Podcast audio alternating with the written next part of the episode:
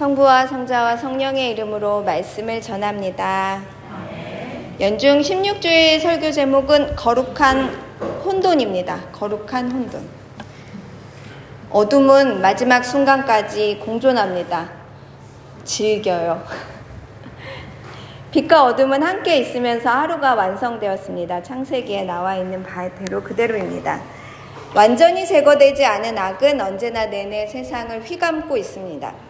전지전능한 하느님이 악을 이기지 못하셔서 내버려 두셨을 리가 없습니다.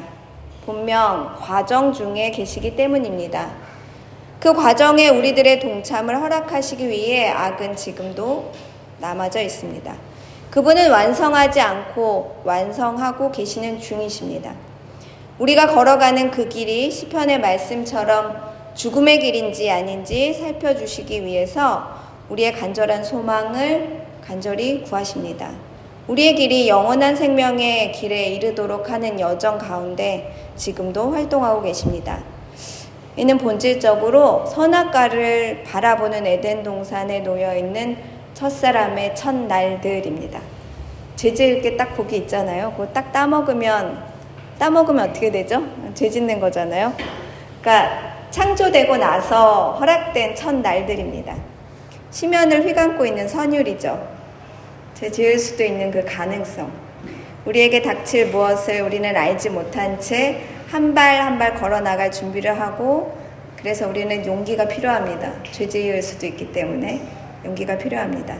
죄를 지을 수 있음을 우리는 알고 있으며 죽음이 우리 앞을 기다리고 있음을 기억하게 됩니다. 그때 우리에게 가장 필요한 것은 내가 첫 발을 내디딜까 하는 그런 용기. 그럼에도 불구하고 순종하면서 따라야겠다고 하는 그 나섬입니다. 오늘 말씀을 묵상하고 있으니까 오늘 말씀 가라지의 비유인데요. 어, 어떻게 들으셨는지 모르겠습니다. 마지막 날에 대한 제 결단에 대한 변, 변명이 생겨납니다. 여러분 잘 들어보십시오. 제가 결정을 쉽게 내리지 못하는 제 습관, 많은 일들을 뒤로 미루는 것은 하느님 때문입니다. 개인적인 일상이 참 이렇게 어그러질 때가 있는데 정리를 못하는 건 제 미련 때문입니다. 제가 미련이 많거든요. 왠지 쓸 것 같은 그 과장된 가능성 때문에 연필을 연필 꽂지 꼽질 못해요. 이게 왜냐하면 이거 또 쓸 거거든요. 이거 또 쓸 가망성이 있는 연필을 어떻게 연필 꽂이에 야물차게 다 꼽, 꼽을 수 있겠습니까? 책상에 내비두는 거죠.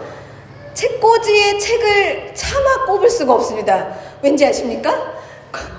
거기 조금 있으면 그거 제가 읽을 거거든요. 거기 진리가 다음 절에 분명 있는데 어떻게 결정을 하고 그걸 책꽂이에 바로 꼽을 수가 있겠습니까? 그러니까 책상 에 책이 놓, 놓여 있는데 한 권만 놓여 있으면 되는데 여러 권이 놓여 있는 거죠. 내일 당장 입지 않을 것 같지만 왠지 팬시하게 느껴진 자켓이 제 옷장 앞에 걸려져 있습니다. 그 옷장에 걸려 어, 넣지 않은 까닭은 그걸 보면서 상상하는 여러 가지의 가능성, 이 어울림을 상상으로 즐기기 때문에 그렇습니다. 여기까지만 하면 참 좋은데 잘려진 종이 조각 마가렛은 이해하시죠? 포장재들 리본 이게 한 켠에 제자리 한 켠에 남아 있습니다. 버리지 않을 때까지 저는 그 공작을 그것을 만드는 시간이 계속되기 때문에 깔끔한 정리를 하지 못하고 남겨져 있습니다. 뭐 언젠가 시간을 내면 한꺼번에 다 버리면 그야말로 깔끔한 제자리가 되긴 하지만 여전히 남겨진 질감의 도화지들을 잘라서 아이들과 느낌책 시리즈를 만드는 일이 재밌게 느껴지곤 합니다. 이건 순전히 다 하느님 닮아서 그런 거지 제가 제 탓이 아닙니다. 하느님은 마지막을 한참 뒤로 밀어두시는 것으로서 가능성을 열어두셨습니다. 아직 도래하지 않은 그때 심판의 날은 아직 도래하지 않았습니다. 심판을 하지 않으시는 것이 아니라 심판을 뒤로 미룰 심판이 없는 게 아닙니다. 이 세상이 쭉 영원할 것 같지만 그렇지 않습니다. 언젠가는 결정하시고 심판하실 것인데 뒤로 한참 뒤로 미루어 두셔서 가능성을 열어두시는 겁니다. 효율 하늘이 한참 떨어져도 잣대 한참 못 미치더라도 사용을 하고 계시는 거죠. 아니, 오히려 더 귀하게 사용하고 계십니다.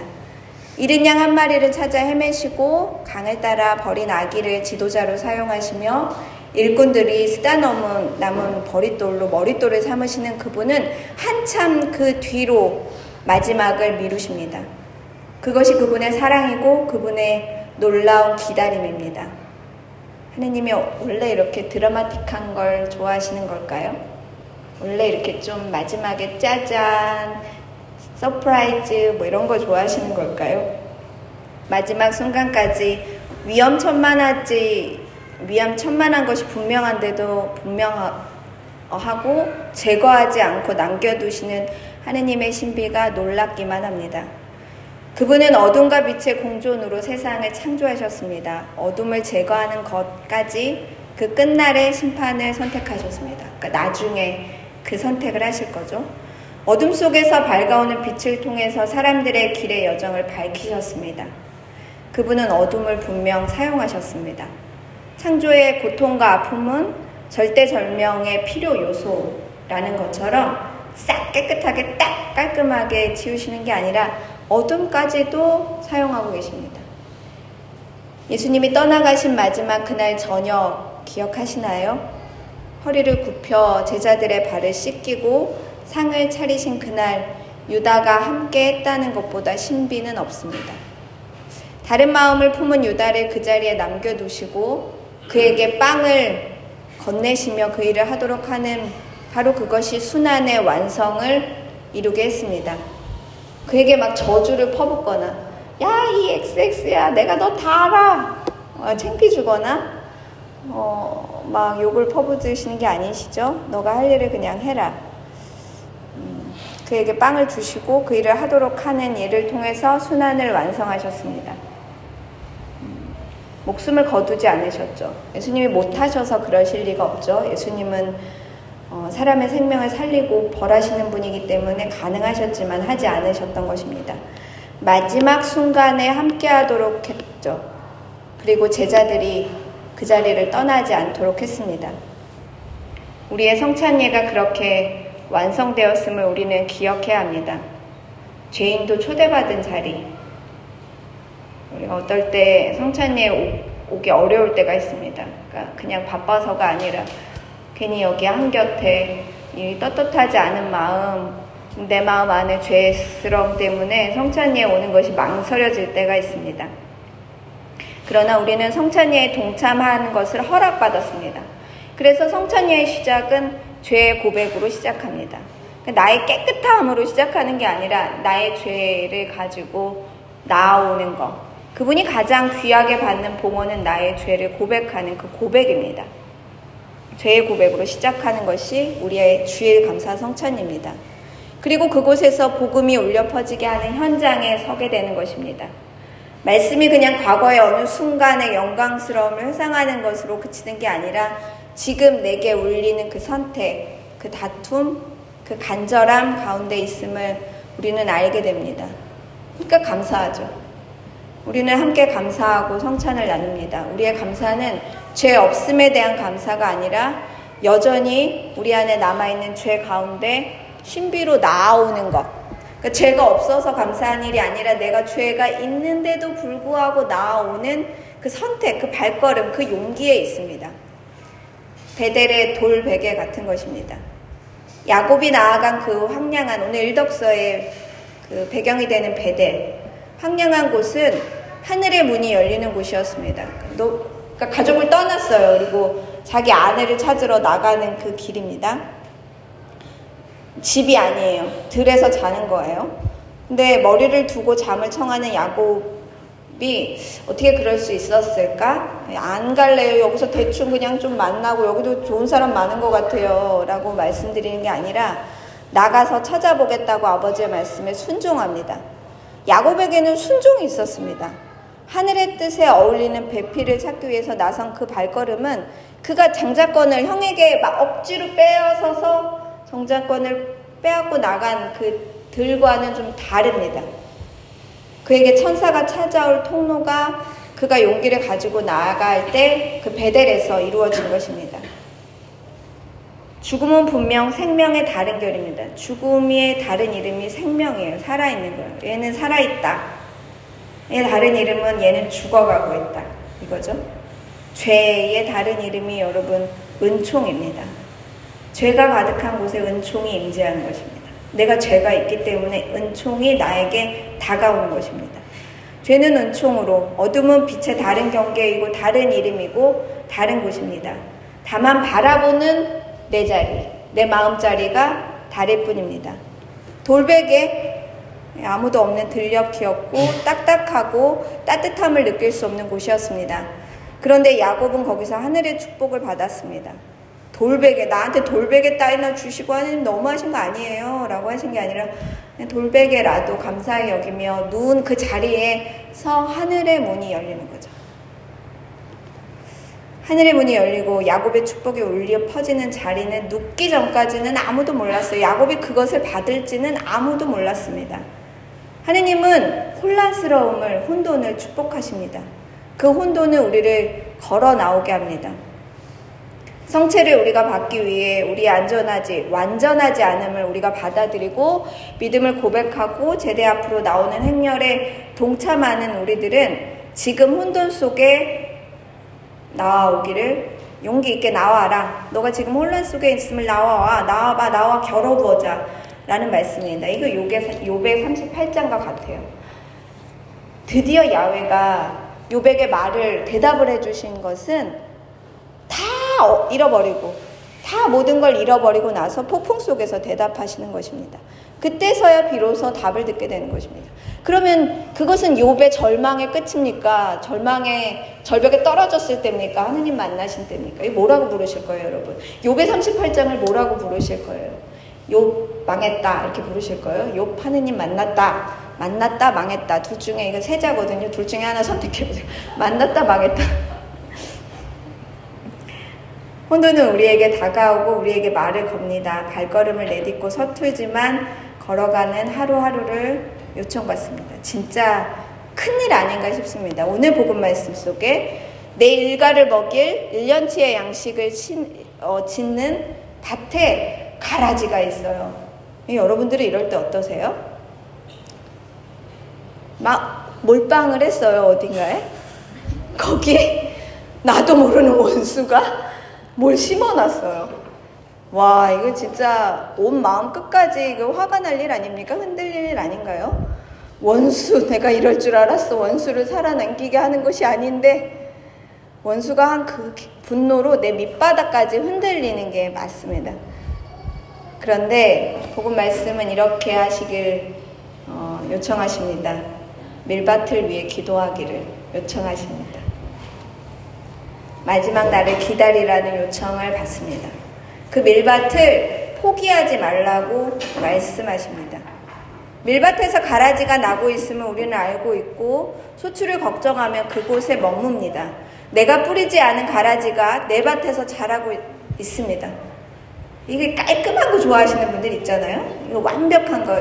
종이에 조금 티 나면은 벌써 우는 애들 있죠. 다른 거 세 종이 달라고. 거기 조금 진한 색으로 칠하거나 그걸 좀 이렇게 하면 되는데 벌써 텄다고 하는 거예요. 텄어요. 다른 거 주세요 하는 애들 있잖아요. 근데 거기 먹을 양식이 있다는 것입니다. 억울하죠. 원하지도 않았고 게다가 나, 내가 뿌리지도 않았고 내가 한 일이 아니에요 신부님 이렇게 말하고 싶지만 나도 그런 일이 있습니다 라고 전 대답해 드리겠습니다 밭에서 밀과 함께 가라지가 자라고 있습니다. 원망하고 그 밭을 밭을 망치도록 하는 것 대신에 다른 선택이 여기 필요하다라는 말씀입니다. 그 가라지를 지금 당장 뽑는 것 대신에 추수를 기다려 추수를 기다리는 그 혼돈 수확 때까지 기다리며 자라도록 내버려 두어 라는 그 선택이 있습니다. 그 밭에 대한 마음을 한시도 놓지 않을 수가 없잖아요. 저기 저기 저기 가라지가 더 잘 자라면 어떡하지? 저 밀, 밀보다 가라지가 더 자라면 어떡하지?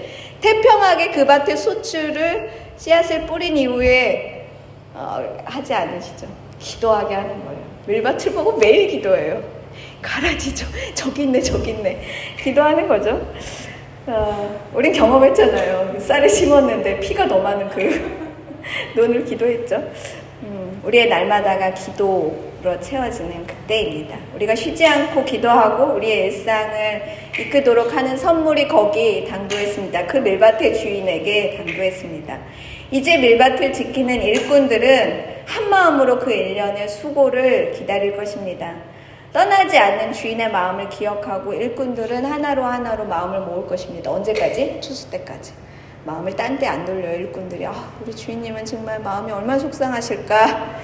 우리 한 해 동안 수고를 바치자. 그 밭으로 모입니다, 마음이. 그 밀밭에서 난 소출 그것을 거두어들인 곡간의 양식은 분명, 분명 귀하게 쓰였을 것입니다. 아마 그 주인이 제대로 기도했다면 그한해 거는 다른 사람 줬을 거예요. 많지도 않거든요. 가라지랑 같이 자랐기 때문에. 귀하게 거두어 드렸기 때문에 귀하게 사용되었을 것입니다. 가라지를 걸러내는 과정을 지켜보게 되었을 것입니다. 하나의 미랄이라도 잃지 않기 위해서 화가나 뽑는 대신에 기다리며 마지막 날을 기다리는 혼돈을 선택하셨던 주님의 그 선택을 우리는 기억합니다. 우리가 선물 받은 것은 과연 무엇일까요? 여러분 돌을 베개 삼아 누우십시오.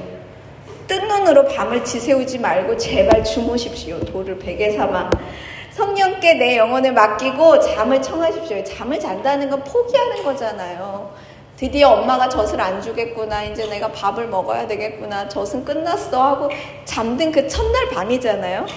성령께 내 영혼을 맡기고 잠을 청해야 합니다. 걱정을 내려놓고 마지막 날을 기다리십시오. 분노로 내 밀밭을 모두 버리지 마시고 추수를 걱정하며 일꾼들과 함께 마지막 날을 도모하십시오. 그날이 우리의 지금을 축복할 것입니다. 두고두고 그 해를 기억하며 날마다의 낮과 밤이 축복이 되는 그 기억이 우리에게 쌓일 것입니다. 주님의 이름으로 여러분들께 축원드립니다.